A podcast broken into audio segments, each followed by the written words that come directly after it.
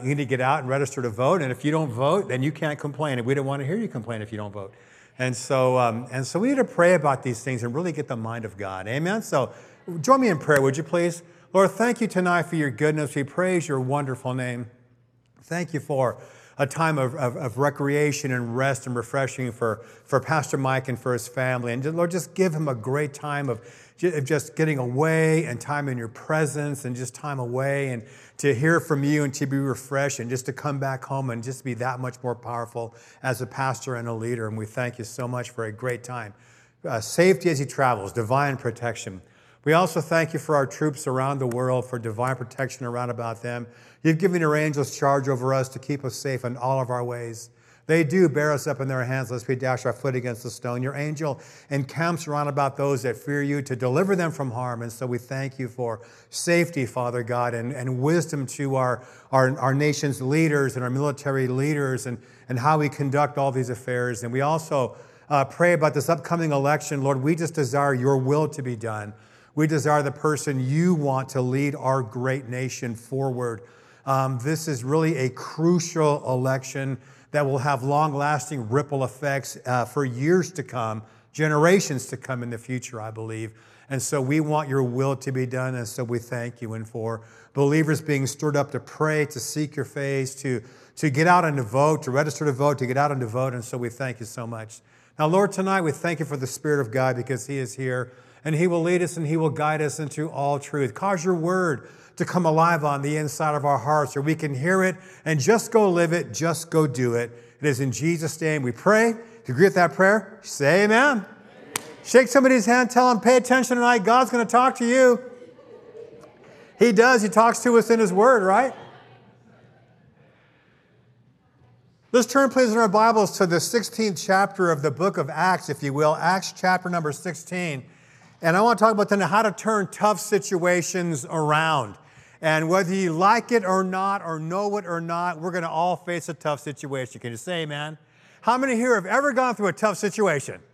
How many here are sitting by that? No, I just take it back. No, not okay. How many here right now would, could really say, you know what, Pastor Ray? Uh, many don't know it perhaps, but right now I am in a tough situation. I raised both my hands on that one right there. How about you?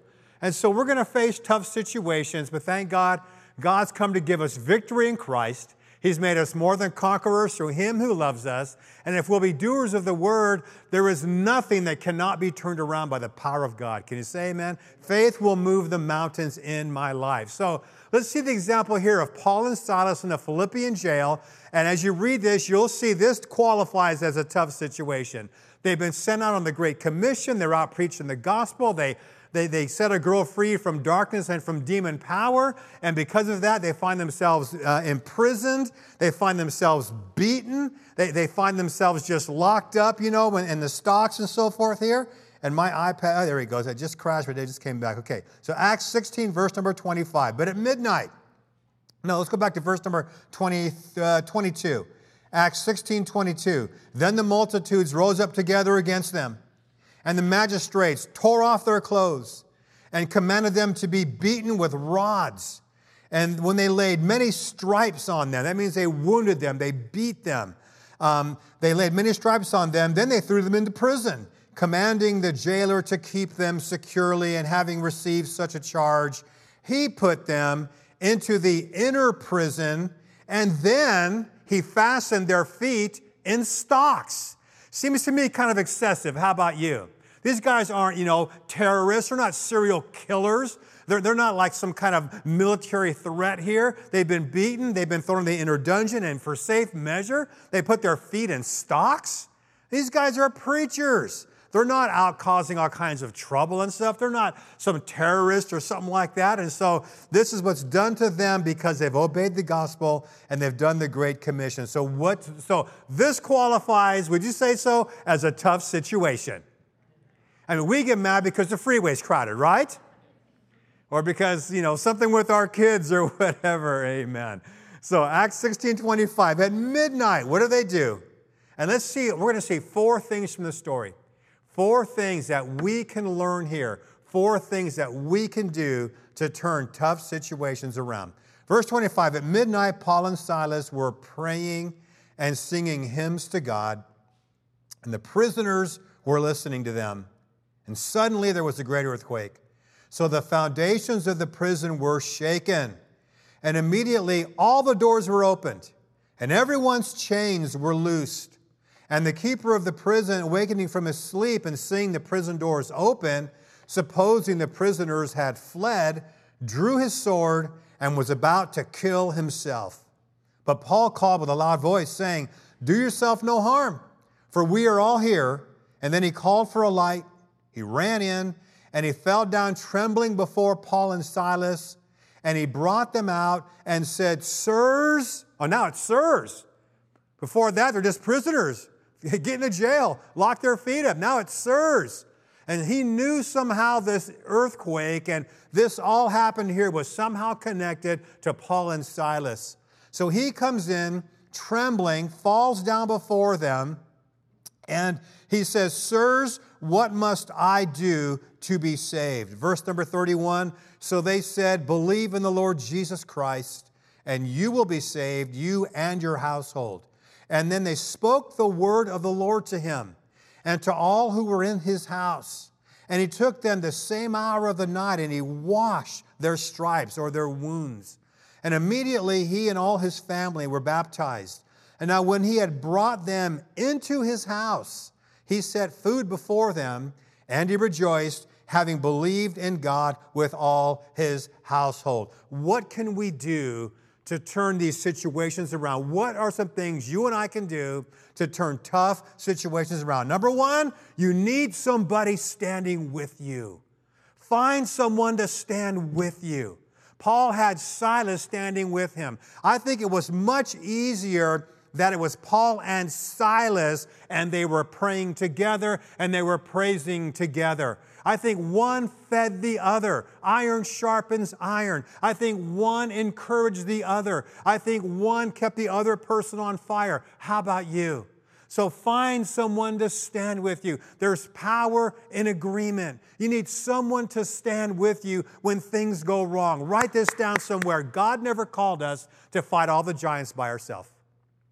God never called us to face all the battles by ourselves. You might say, oh, yeah, but you know, David, he fought Goliath by himself. David fought Goliath but then later on, Goliath's four sons grew up, and in 2 Samuel 21, they're all grown now, and they come back to try to get back at David for what he had done to their father. And the Bible says that David grew faint, and David grew weary, and four of his mighty men stepped up, and they slew the giants on David's behalf. 2 Samuel 21, verse 15, and on to the end of the chapter right there. God never called us to fight all the giants by ourselves. Are you with me now? God never called us to live life alone. God never called us to do this whole thing called ministry and the Christian life and, and to walk with God. He never called us to do this in isolation. So find someone to stand with you. Find someone to agree with you. What's amazing about the story here is that it's Paul and Silas. Now, earlier in Acts, it's Paul and Barnabas. Paul and Barnabas. Paul and Barnabas. But at the end of chapter number 13 of Acts, Paul and Barnabas had a falling out. And they didn't see eye to eye regarding taking John Mark, who was Barnabas' nephew, on the next missionary journey. And, and Paul kind of thought he was maybe not ready to go yet. And he'd quit them on the first missionary journey. But Barnabas is, you know, he's a son of encouragement. He's like, come on, give the kid a chance. You know, he's all right. Besides that, he's relative to me. And the Bible said the contention got so sharp between them, they parted ways. You all right out there? And isn't it sad that sometimes relationships go south? right? But then some people will never trust anybody else ever again. If Paul had been like some people right there, he'll say, I'll never again have an assistant. I'll never again have a Barnabas. I'll never again let anybody ever get close to me ever again. See what happens? Somebody gets close, they stab you in the back. See what happens? Somebody gets close, they hurt you. See what happens? You open your heart to somebody and they stomp all over it. And if Paul had been like some people, he never would have had a Silas this next time around. But you go back and you read Acts 13, the first thing Paul did after Paul and Barnabas separated was look for an assistant. And the church and the believers there recommended Silas to him. And he said, Silas, come get on the team and come with me. The first thing Paul did was got Silas to go with him because two are better than one. Look, please, in the book of Ecclesiastes, if you will, chapter number four. You with me so far? Ecclesiastes chapter number four. We'll come back to Acts or maybe put, put a, a marker there or whatever in, in Acts. But in the book of Ecclesiastes, chapter number four, this is so, so crucial. This is why your growth groups are so crucial for your life. You guys have growth groups here, right? Small groups. We, we call them life groups, family life church, so it's a plan. Our name becomes It's the same thing, though. No, listen, nobody grows in isolation. Remember, isolation is the devil's strategy. He wants to keep people, he, you know, offended and hurt and never trusting people again. Yeah, people in my church say, well, you know, life groups, you know, I mean, I don't, people are weird. Yeah, people are weird. You know what? People are weird. I'm weird, you're weird, all God's children are weird. You all right out there? You're weird. The guy sitting next to you right now is weird. The gal sitting next to you, everybody, everybody's weird. Everybody's normal until you get to know them, then they're all weird. So now that we got that settled, you'll fit right in a life group. Everybody's weird. Just, just get in one. You can't grow. God never called us to grow in isolation. This is where the relationships are formed, like Paul and Silas, in our growth groups, in our life groups. And those guys had no idea in Acts 16 that on that day they'd be thrown in jail. Sometimes troubles come, we don't even see them coming. And before you know it, maybe it's not jail, maybe it's illness, maybe it's a child. One of my kids got thrown in jail. Raised in church, raised in my home. His brothers all serve God, but my, I just have one that keeps my prayer life really active. You all right? Now he's home now, he's doing well, but there was a time when he was really um, increasing my confession of the word time in my life. You know? So we oftentimes don't see these storms coming. Those guys had no idea they'd be thrown in jail on that day, but they did. So you need somebody standing with you. Ecclesiastes chapter 4, verse 9, the Bible says, Two are better. Everybody say better. better. Now, in the Hebrew, the word better means better. That's deep, huh? Better, as in not worse. It says two are better than one. So then, being an island, being by yourself, I don't need anybody around me is worse because the Bible says two are better than one because they have a good reward for their labor. For if they fall, one will lift up his companion. I think Paul and Silas did that in that Philippian jail. I think they lifted each other up. I think it would have been way more difficult had they been by themselves. When Paul and, Bar- when Paul and Silas were in the Philippian jail right there, they just they encouraged each other. They kept their focus on God. They prayed. They praised. They kept each other's spirits up. They didn't complain. They didn't blame each other. They didn't get mad at one another. They didn't have a falling out. They hung together. See, the scripture says two are better than one, Ecclesiastes 4, verse 9, because they have a good reward for their labor. For if they fall, one will lift up his companion. But woe to him who is alone when he falls, for he has no one to help him up. Verse 11 Again, if two lie down together, they will keep warm. But how can one be warm alone? Though one may be overpowered by another, two can withstand him. And the picture is standing back to back against an enemy. So I've got your back, you've got my back and a threefold cord is not quickly broken. So, four things there in that scripture my work, my walk, my warmth, my warfare are all in- increased if I do life together with somebody else. You see it there? God never called us to fight all the giants by ourselves.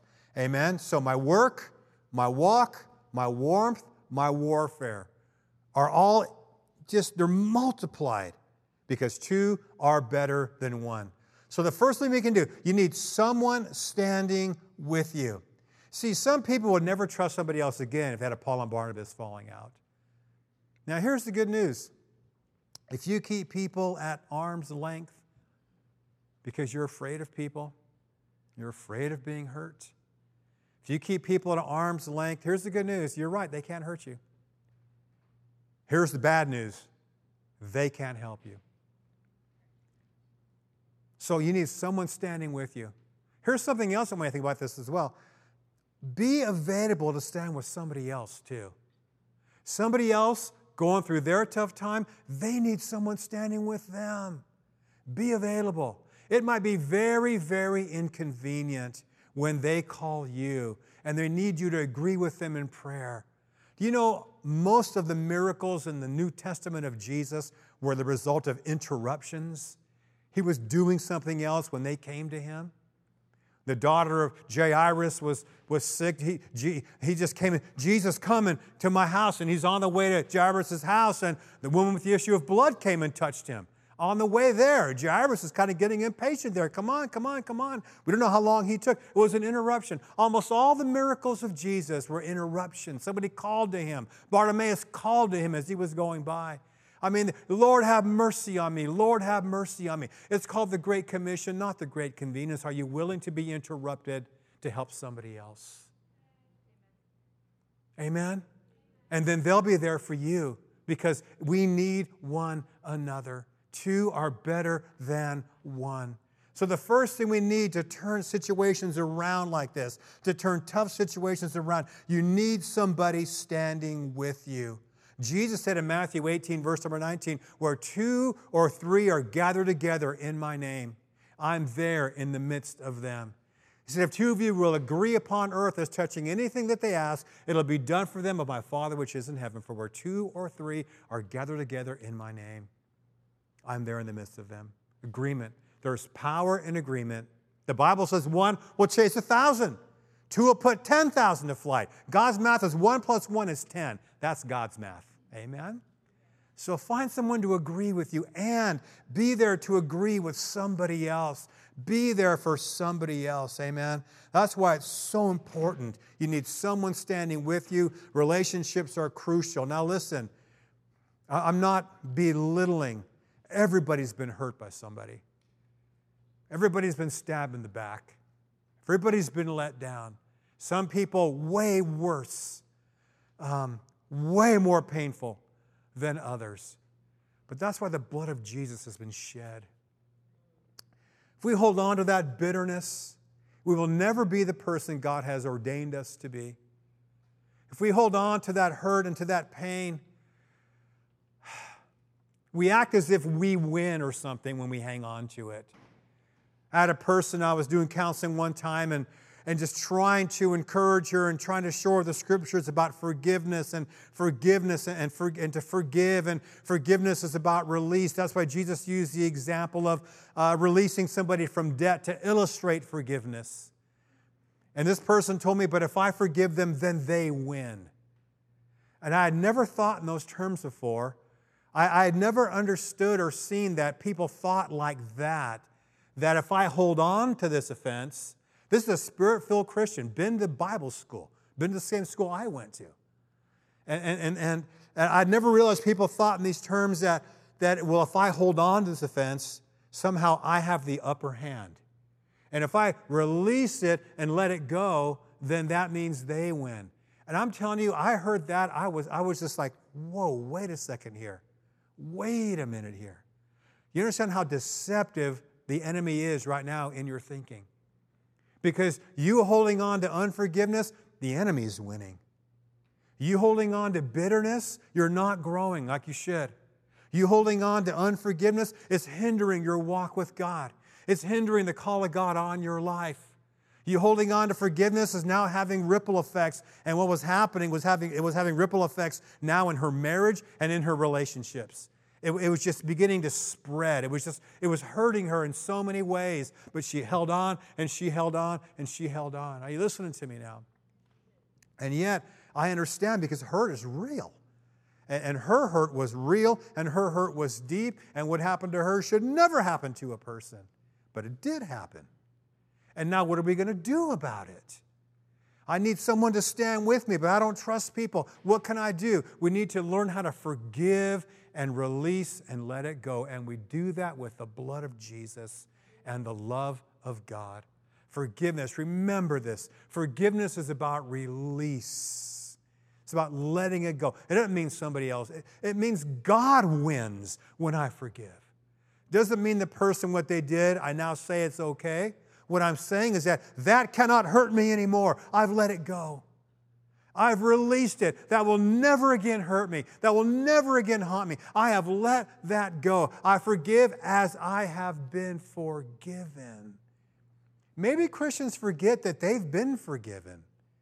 Maybe Christians forget that their sins put nails through the hands of Jesus. Maybe Christians forget that their sins put nails through or a nail through his feet. Maybe Christians forget that their sins and their iniquities were laid upon him on the cross. I think sometimes Christians act as if they never even received grace because they never give any grace. What do you guys think? Not in my notes, but I think we're doing all right here. What do you think? We're digressing a little bit here, but Maybe, so, you know, everywhere you go, there's somebody that needs to forgive. And everywhere you go, somebody's been hurt. And everywhere you go, someone, someone needs, to, needs to know how to forgive. I mean, Christians, they want to forgive, they just don't know how. They, they don't want that dog in their tracks. They don't want them keeping them up at night. They don't want to have ulcers from this, but they do. But they haven't been taught. Jesus said, release it. Release it. Release it let it go. The Bible says he will never again remember our sins. He blots them out, amen, for His sake and will never again recall them. That's about release. He forgives our sin and He lets it go. And, and if you're reluctant to trust somebody, my guess is you were hurt by somebody. If you're reluctant to let somebody in close to you and, and let somebody in, my, my guess is somebody stomped on your heart. That's my guess. But listen, isn't it lonely though? Isn't it lonely living like this? Isn't it lonely? And you see somebody else, I wish I could have that. And, and, and if you let that go long enough, you begin to think, somehow God is depriving me of that. No, He isn't. He has that for you if you'll do it the Word way. He has that for you if you'll do it the love walk way. He has that for you and so much more if you'll do things His way. But if we hold on to this stuff, it, it, just, it just ruins our fellowship with God. If we hold on to this stuff, it just hinders us so much. After a while, we just kind of get used to it. We just kind of have this numbness or something about us, and we just kind of get accustomed to it. Why don't we instead forgive and let this stuff go? Why don't we instead just say, you know what, Lord, I, enough of that? And, and, and, and you know it's compromising of the word when Jesus himself said to forgive. So we know when we're holding on, we're in direct violation of what he told us to do. Amen? We love Mark 11, 24. Come on, I went to Rhema. Mark 11, 20. We'd, we'd drop our Bibles on the floor, they'd open to Mark 11, 24. Right? What things do every desire when you pray, believe you receive them, and you shall have them. Mark 11, 25. Oh, there's a 25? Yeah, and when you stand praying, forgive. If you have it says in the Old King James, ought, or if you have something against somebody else, that your Father may forgive you your trespasses. Mark 11, 25. And it begins with the word and, which means I'm not done teaching about 23. Uh, 22, have the faith of God. 23, speak of the mountain. 24, believe you receive. 25, and forgive. And if you don't do 25, forget 24. If you don't do 25, forget 23. You're in violation of the whole thing. Amen? So there's a better way. Why not? And he said, when you stand praying, forgive. That means can, it doesn't take this long 55 step process. When you stand, you can't stand forever. That's why you use the word stand right there. You can do it right now. Let's pray. Let's just do it. I mean, I don't even know why I'm doing it, but maybe there's just one person here that needs to pray. Lord, tonight in, Jesus, in the name of Jesus, I, I, don't, I don't know. Maybe there's, I mean, everywhere you go, there's somebody, Lord. Someone's been hurt and someone's been just abused and someone's had their heart, like I said, just trampled on. And, and they want to trust and they want to forgive, but don't, maybe don't know how or are afraid to do so. But you said when you stand praying, forgive if you're holding on to anything against anyone. And so, Lord, in Jesus' name, uh, whoever it is right now, let's just bow our heads. This is, this is between us and God right now whoever this is. And I just done I had zero plans to go in this direction, but we want to follow the Holy Spirit. And I pray your help tonight. We bring this before you right now, Lord. We, we know the word is there. Lord, there's some people here, they've known the scripture, known the scripture, known the scripture. They've ignored the scripture, dodged around the scripture, tried to gloss over the scripture, didn't want to think about it because they know it's there. And the reason why the Holy Spirit brings that up and brings that up and brings it up is He wants us to forgive. He wants us to move forward, and it's a hindrance. I had the same experience in my life many, many years ago against my own dad. And it just kept beating. When I was first born again, it was just there. It was there. I had to get through. I would never would be here if I hadn't got through that. And so, Lord, tonight, we list right now, we just lift this up to you right now. And in Jesus' name, with your love and by faith, we walk by faith and not by sight. It's not by feelings. If we went by feeling, we've been going by feelings. That's why we haven't done it. It's by faith, faith in your word. And it's with a heart full of trust. Because for some of us, this seems really, really risky. But it's a heart, it's a heart full of trust in you, Lord. We lift up this, this offense, this, this hurt, this abuse. We, we lift this up to you right now, Lord, in, Jesus' name. Your word tells us to forgive. Forgiveness is about release and letting it go. And so, right now, in the name of Jesus, the way we've been forgiven, you've released us and cleansed us from our sin. In the name of Jesus, right now, we let it go. We release it right now. We forgive that person. Doesn't mean what they did was right. We don't condone it at all, but we we let the offense go. We release it right now. Never again will it dog our tracks. Never again will it hurt us. Never again will it haunt us. We let it go. Never again will it ruin future relationships. We let it go right now in the name, above all names, the name of Jesus. That name means Savior. And so we thank you right now. And we release it. The devil tries to bring it back to our minds, whatever. Say, nope, nope, nope, on that night. In fact, it was the first day of June, first day of the month, first midweek service of that month. It was that first night. I remember letting it go. I distinctly remember releasing it and letting it go. In Jesus' wonderful name. And now, Lord, we worship you. We praise your wonderful name. We thank you for your word being true. Lord, we worship you. We praise you. We glorify your wonderful name. Thank you for your goodness. And now, thank you for great relationships in the future. Thank you, Lord, we're going to be wise who we trust. We're not going to be foolish. We're going to be wise, but we will trust. We will move forward. We will, we will move in this area again. And not only that, but we will be a friend.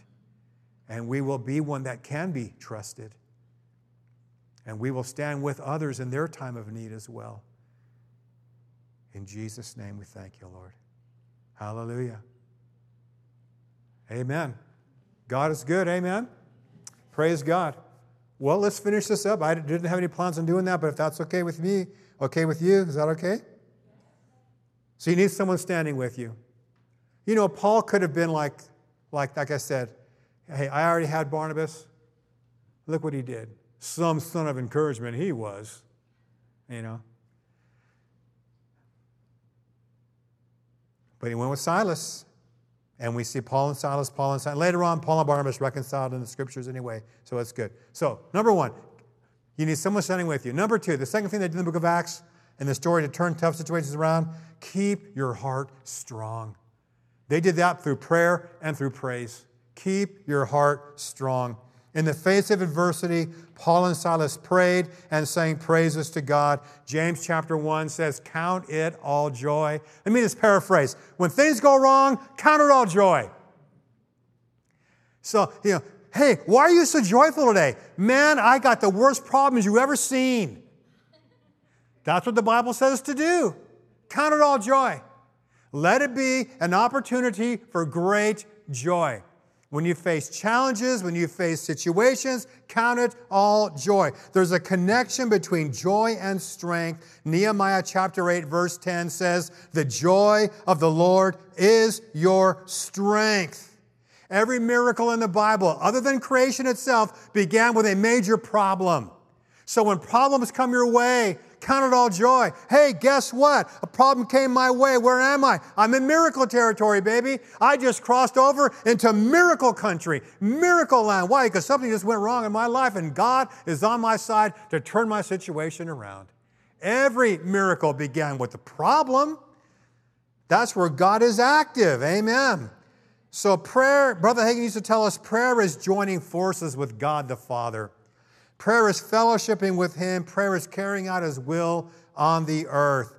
Prayer and praise will help me see things from God's point of view. When I magnify the Lord, He gets bigger. When I worry, the problem gets bigger.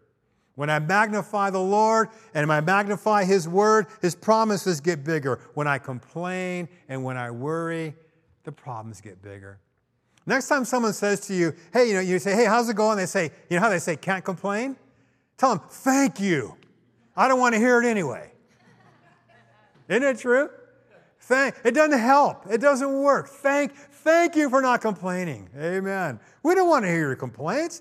And complaining just doesn't work. Remember this worry is worthless, complaining doesn't work. So, when trouble comes, faith says, Count it all joy. When trouble comes, faith says, There is a promise in the Bible for this. I'm going to find it and stand on it. When trouble comes, faith says, God is on my side. If God's for me, who can be against me? When trouble comes, faith says, You know what? My breakthrough is on the way. My miracle is on the way. We, we keep our hearts strong. We grow strong through diet and exercise. Feed on the word and do what it says. Feed on the word and do what it says. Feed on the word and do what it says. Say it with me. Feed on the word and do what it says. One more time. Feed on the word and do what it says. Point to your neighbor and tell him, feed on the word and do what it says. Diet and exercise. I think many Christians are good on the feeding on the word part, It's not always so good on the doing of the word part. Amen. The third thing that, that Paul and Silas did, number one, have someone standing with you. Number two, keep your heart strong. Number three, let God work the way He wants to. You stand upon the word, let God work. You stand upon the word and then rest. Now, they're in prison there in Acts 16, and God sends an earthquake. When Peter was in prison, God sent an angel. Two different ways, same circumstance. Let God do it the way He wants to do it. If God wants to send a child, who cares? If God wants to send a dog, let Him. Whatever, whatever God wants to, just let God work. Let God do it the way He wants to do it. Are you listening to me now? In the Old Testament, in the book of Second Kings, a guy named Naaman who was leprous almost missed his miracle because it didn't happen the way he thought it should. And he goes to the prophet's house and shows up there with, at the place where Elisha was. And Elisha sends his messenger out and says, You go tell him to dip in the river Jordan seven times.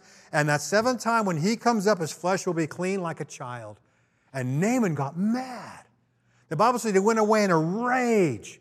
So I thought he would come out and see me himself, not send out his servant. And I thought he'd wave his hand over the place. Why can't I go to my own river in my own land? My rivers are, that river Jordan's all muddy. If you've ever been there, you know it's muddy. It's all muddy, and my rivers are clean, and my water, and he got mad and went away in a rage. It didn't happen the way he wanted it to happen. Let God work. Let God do it the way he wants to do it. Earthquake, angel, jump in the water, whatever God says, just let God do it the way He wants to do it. We box up God and say He's got to do it this way, He's got to do it that way. Well, last time He did it that way. God has miracles He's never even done yet in the human race because nobody's even believed Him for it yet. Let God do it the way He wants to do it. So, anyway, Naaman's off in a rage like that, and one of his servants, thank God he finally calmed down, and one of his servants said, Listen, Master, the prophet said to do some great and mighty thing. You'd have done it. So when he says just go in the River Jordan seven times, what's the big deal? And thank God Naaman did. One, two, three, four, five, six, seven times. Seven time he came up, completely clean, leprosy was gone. Now, even leprosy, that, that time there is the River Jordan. One time Jesus touched a leper, he was cleansed. Another time he said, Go to the priest. And as they went, they were cleansed. Same leprosy, three different ways God did. Let, don't box up God. Let him do it the way he wants to do it. Let God work. Listen, trust and then rest. Trust and then relax. God doesn't need your, oh, you know, I know what I'll do. You know, God, Abraham, I, I, uh, I know God promised this through you, you know, but I, will get, I'll go with Hagar instead, and they Ishmael. God didn't need Abraham's help with Ishmael. God knew what he said he would do. It was going to be Isaac through Sarah, but Ishmael instead through Hagar, and then later on, Isaac's born, and those two brothers, those two brothers are fighting today in the Middle East. Are you listening to me now? So God doesn't need our help on this. Let God work. Let Him do things the way He wants to do them. I tell people do everything you can in obedience to God and then rest. Trust God. God can be trusted to keep His word. So, you need someone standing with you. Keep your heart strong. Let God work. Number four, be ready to talk about Jesus. Your miracle is bigger than you. The miracle in the prison, the Philippian jail there, was, just, was bigger than them just getting out. God wanted that jailer saved and his family saved. Paul and Silas could have been bitter against that guy. Oh, now you call us sir. Where, where, how were you earlier today? Mistreating us. But when that guy came in and said, Sirs, how can I get saved? They were on the job. Didn't matter how bad they're hurting. Didn't matter how they'd been mistreated. When that guy said, guys, when that guy said, sirs, how can I get saved? They told him, believe in the Lord Jesus Christ. Not just you. Let's get your whole family saved tonight, why don't we? Be ready to talk about Jesus. Listen, keep the main thing the main thing. And the reason why we exist is to, to reach a lost world with the gospel of Jesus Christ. Other day I was at this mini storage place. We needed some more storage for the church. We, needed, we haven't gotten enough, so we needed some storage for some stuff. We're making, we're moving some stuff. And so, I, so I'm sitting there. I go, yeah, I like it here. It's close. You know, okay, good rate. Da da da. So I go, okay. And so, um, so the guy finds out we're at church and all this. And so there's two guys in there, and this one guy's all tatted up, you know, and everything, and he's kind of running the place. And you know, he's all, he, you know, he's in there, and then he goes, he goes, you know why you're here, don't you? He's kind of like this. You know why you're here, don't you? I said, Yeah, I know why I'm here. I'm here to win a lost world to Jesus. And he goes, Well, I'm a Christian too. And I walk around this place and I pray and I ask God to send us customers and everything else. And that's why you're here. And I thought, Hey, that's pretty cool. That's why I'm here. But he was like into it. I, here's why I'm here I'm here to win a lost world. Why are you here? Are you ready for someone to ask you the question, What must I do to be saved?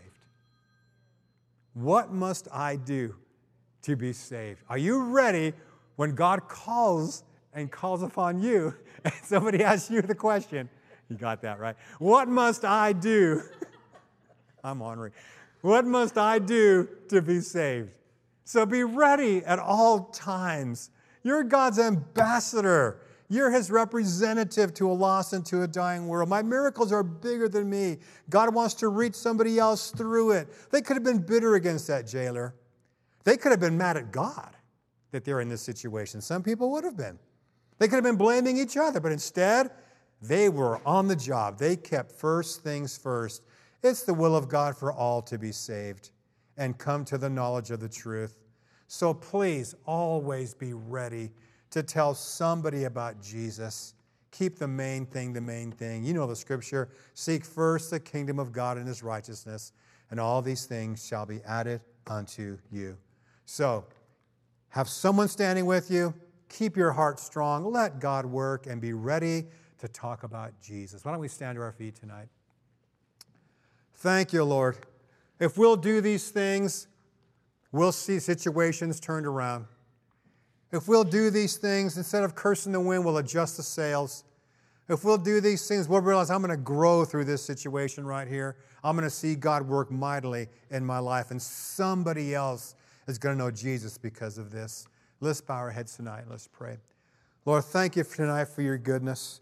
And, and, and let's just do this with every head bowed, with every eye closed. Maybe there's, maybe there's someone here that right now your heart's not right with God, not, like it needs to be. What's the condition of your heart? All of this we're talking about is really for nothing if we're not right with God. And God's already done the work and sent his only begotten Son to die for us on the cross and rise again from the dead. I grew up in the Roman Catholic Church, like lots of us Latinos did. I grew up Catholic, did the sacraments, Holy Communion, all that stuff. I was no atheist, but you know what? I had never received Jesus into my heart. I was caught in a trap. I really, I really thought I was okay because I'd been baptized as a baby, but I had never, I had never called on him like the Bible says. I'd never received him like the Bible says. And, and somehow I knew on the inside there had to be more. I just didn't know what it was. But I was no atheist. I mean, I, I, I believed in God, but I'd never made the connection. Maybe there's someone tonight. That's you. In just a second here, I'm going to pray for you. And, and, and if you want to open up your heart tonight and receive Jesus, I'm going to ask you right where you stand to do one thing. I'm going to ask you in a second just to raise your hand up high where I can see it. And then I'll lead us in a simple prayer right where we stand tonight. Maybe you're already a believer and you've already prayed like this and done this, but sometimes we allow things to come along in our hearts. You know, we kind of we drift away and get away from God. But tonight, you need to come back and, and get things right with God. I don't mean you had a bad day. I mean that you know right now you, you know your heart's not right with God and you want to get things right with Him. And God brought you tonight on purpose. God brought you tonight in His perfect plan. And He's reaching out to you because He loves you. He's not condemning you, He's reaching out because He loves you. So I'm going to invite you in a second. If you would say, Yes, please pray for me. I want to get things right with God. I'm going to invite you in a second to raise your hand. And then we'll pray. Right where you stand, we'll pray. And God hears our prayer, and God comes into our life and does what only He can do with all of His love and His goodness and His mercy and His grace. Are you ready? Tonight, if you need to call upon the Lord Jesus Christ to come into your heart for the very, very first time, or you need to call upon Him in a brand new way, right where you stand. Can I see your hand right now if that's you? Is there anyone tonight? Yes, please pray for me. I want to get things right with God tonight. Let me look around just one time. Thank you. There's one. Anybody else? There's one. Anybody else? We're going to pray right now. Thank you. Anybody else? Yes, please pray for me. I want to get things right with God. Give you just a second right now. Let's let God work. And you might be saying, I know I should, I know I should, I know I should. You should. Anybody else? Look around one more time. All right, let's all pray like this. Let's all let's all lift one hand to heaven right now. Let's all pray together. Let's just all and you who raise your hand, let your heart agree with these words. And let's pray like this. Lord Jesus, with all of my heart, I believe in you. I believe you are the Son of God who died upon the cross for me. And Lord, I believe on the third day you rose again from the dead. Tonight, I confess you as my Lord and as my Savior. Thank you for loving me. Thank you for forgiving me. You never give up on me. And I purpose to grow as a believer every day. In your name I pray. Amen. The Bible says heaven breaks forth in praise when just one person comes to know Jesus. Can we just give God some praise tonight, right now, huh? Lord, thank you for your goodness. Now we thank you. We just pray a blessing upon your people tonight and thank you that we're blessed coming in and we're blessed going out and something great is going to happen to us this week. We thank you so much in Jesus' wonderful name. Amen and amen. Well, thank you for coming out tonight. I pray you were ministered to and blessed. And if you were one of those who forgave and released, you leave that released. You leave that gone. Amen. And don't pick it up again.